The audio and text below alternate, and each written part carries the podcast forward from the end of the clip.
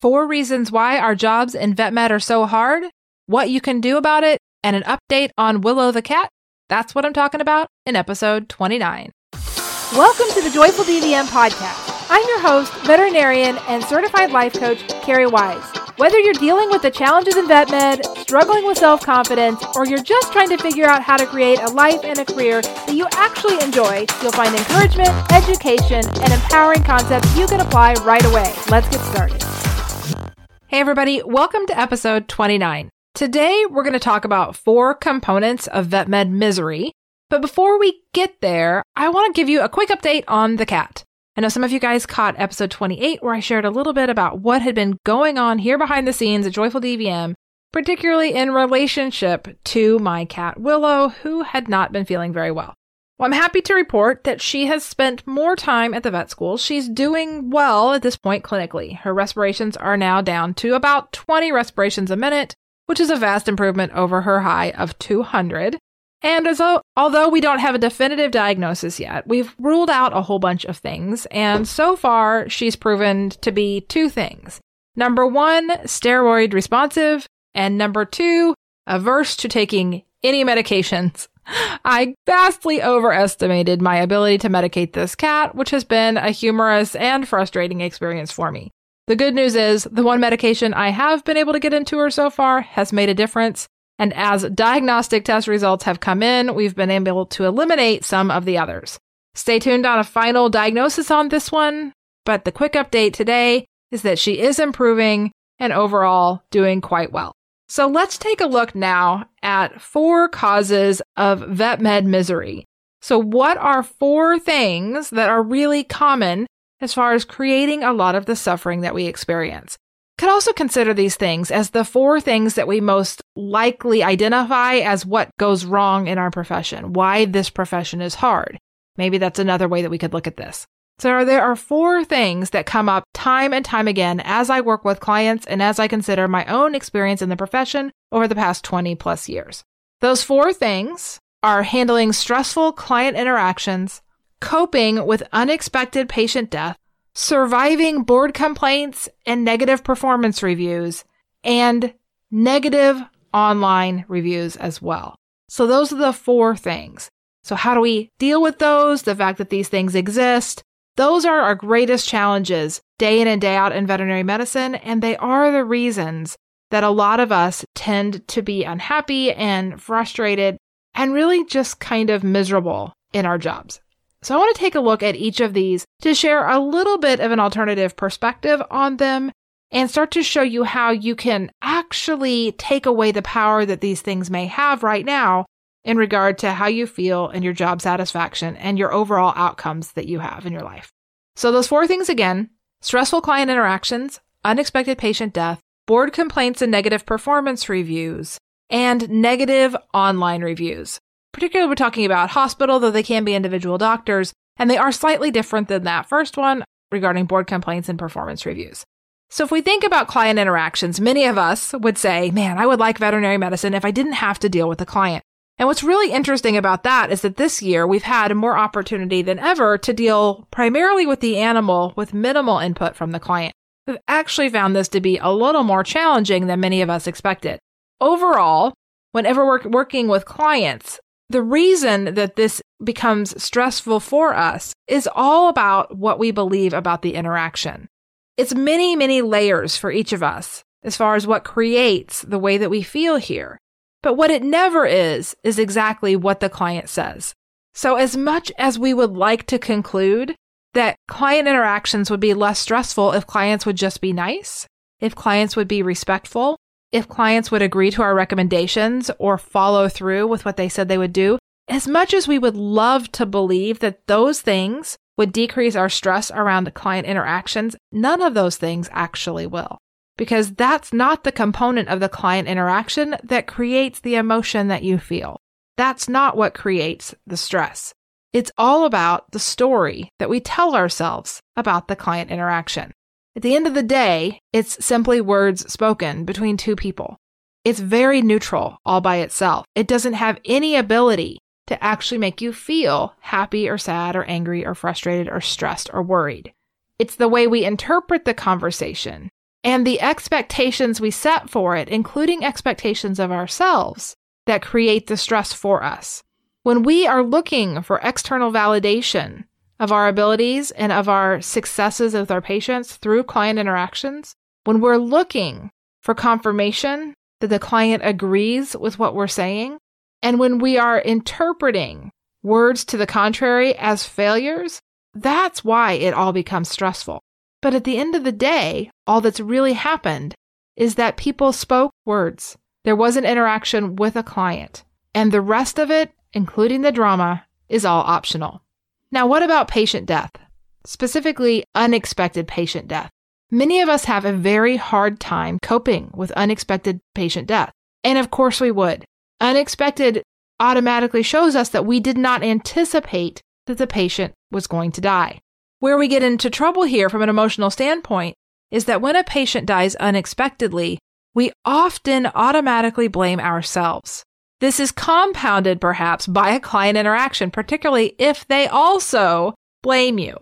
What this limits us from doing, though, is actually looking at the situation strategically and analytically to determine what happened. And oftentimes, even when we can find actual data points to support that we did not kill the patient, the story in our minds just won't let us off the hook. The way we judge ourselves in the management of the case continues to reinforce the idea that we were to blame. The way that we think that we solve this one is to avoid patients from dying, to do everything that we can to keep them alive. And you've probably recognized that you don't have a lot of ability to do that. We can always just do the best that we can with the information and resources we have available. We can make the best medical recommendations. We can approach our procedures with the best intent. And sometimes patients are going to die. Sometimes they're going to die because we've made a mistake. But more often, they're going to die because of things that we couldn't control or predict. What we need to do to feel better about these things is to allow those experiences to feel uncomfortable and not to believe that we have to change those or eliminate those experiences before we can enjoy the rest of our jobs. We're never going to be happy when patients die, but we don't want to be. That's the part that we miss out on. We don't want to be happy when our patients pass away. But we also can accept their death, intentionally feel that unhappiness, and not feel responsibility for it at all. It's that responsibility that makes coping with unexpected patient death so hard. It's not the death of the animal. The death of the animal is simply a circumstance. It's the story around the patient death, the responsibility that we've placed on ourselves for that outcome that creates so much suffering and misery for us in this job. Now, what about board complaints and negative performance reviews? None of us enjoy these things. Of course we don't. We're not supposed to. The goal here is not to feel great about somebody filing a board complaint against you, or to feel all sunshine and roses when somebody gives you negative feedback. But the solution is also not to avoid board complaints and to avoid performance reviews, because ultimately those things are not things that you can control. All you can do, once again, and I'm going to sound like a broken record, is you can only make the best decisions that you can with the information and resources you have available. I'm going to guess that you always make the best decisions that you can. That doesn't mean that you have all the information. That doesn't mean that next time when faced with a similar decision that you're not going to make a different decision because of what you learned through this decision. But what I do guarantee is that in this decision, you're trying your very best, that you're making the best decision that you can. And just like every other human living the human experience, all you can do is your best. You can take that action, you can evaluate the outcome, you can learn something, and you can go again and perhaps attack it differently the next time around. Where we get all caught up in, especially when it comes to board complaints and performance reviews, is that we forget that part where we've done the best that we can. Motive is everything. And so we think that getting a board complaint or getting a negative performance review is part of the reason that we hate this job, part of the reason that we struggle in this job or that we're miserable. But what we miss is that a board complaint and a performance review are simply results of somebody else's actions. Somebody else made the choice to turn you into the board. Somebody else evaluated your performance and put that on a document and presented it to you. You are never going to be able to control the humans. So you can do whatever you need to do, and you do it exactly the right way. And some people are still going to turn you into the board. Some managers are still going to review your performance in a negative way, as if it was a negative performance. What you believe about those situations creates the misery for you. If you think you could have avoided it by just doing your job better, you're wrong. I want to say that again. If you think you could have avoided it, so you think you could have avoided a board complaint and you could have avoided a negative performance review by being better at your job, I want you to consider that you're probably wrong about that. Each of our journeys is individual, and these things, like the ability to turn somebody into a board or to provide a negative performance review, they're outlets for two completely different intents. And if we consider what those are, then we can often evaluate ourselves in a different way. So we can decide what we believe about it moving forward. So board complaints, why is it even possible for the public to turn us into the board? Well, if there truly has been a medical error, then there is this path for a client, or really anybody, to alert our licensing agencies to that. If it's a continuous problem, then it might be a situation where those agencies need to step in. But it's not very often that that happens. What I mean by that is not very often that somebody ends up like losing their license over a board complaint. It's really important to see that because we're so terrified of somebody complaining about us to a board that we try to do everything right. And this creates a situation where we believe there is a right way to do things. And any way that would result in a board complaint must have been wrong. It's all just very erroneous thinking, and it has us believing that we're not good at a job that we're actually very well qualified to do. Performance reviews are similar. Many of us are terrified of negative feedback. The reason we're terrified of negative feedback is because we see it as a reflection of what we already believe about ourselves. But that's not a thought process that we recognize. Instead, we just know that we're doing it wrong, that they're unhappy with our performance, that we need to do it better. And we miss what the whole purpose of a performance review is, which is simply to provide us with information so that we can consider that information and adjust our course moving forward if we want to. Both board complaints and performance reviews are simply data points. They don't create any kind of emotion for us, which means they don't create misery and they don't create suffering. But if we don't know that, then we give them a lot of power, and oftentimes a lot of negative power in our lives. We work then to avoid those things from happening so that we can avoid the way that we will feel or anticipate that we will feel when they do. All of this trying to mitigate what the other humans do is very wasted effort, and it never produces an outcome that we actually want. Now let's talk a little bit about negative online reviews. As technology has advanced over the last few decades, the ability for a keyboard warrior to jump on our website or our Facebook page or a Yelp page and write a negative review about us individually or about the practices that we work at has become more and more available. It's super easy for people to jump on and just spew out whatever they want. We dread these things. We don't like to find out about these things. And when we do, we often panic. If we're asked why we're panicking over these kinds of reviews, it usually boils down to the thing that was written about us or about our hospital isn't true. It's not the way that it actually is. And that becomes a problem because of what we believe that information out in the universe is going to create for us. We think the solution then is to make sure, once again, that we're doing everything right. Because if we do everything right and everybody's happy, then we can avoid negative online reviews. Once again, my friends, I just want to remind you that you can't control the humans. And so if we continually show up in our jobs and approach all of our cases and even our client interactions through this lens of trying to prevent them from leaving a negative review, then what happens is that we lose the focus on why they are there in the first place. Veterinary hospitals exist to serve clients and treat patients. That's our bottom line. That's why we are where we are.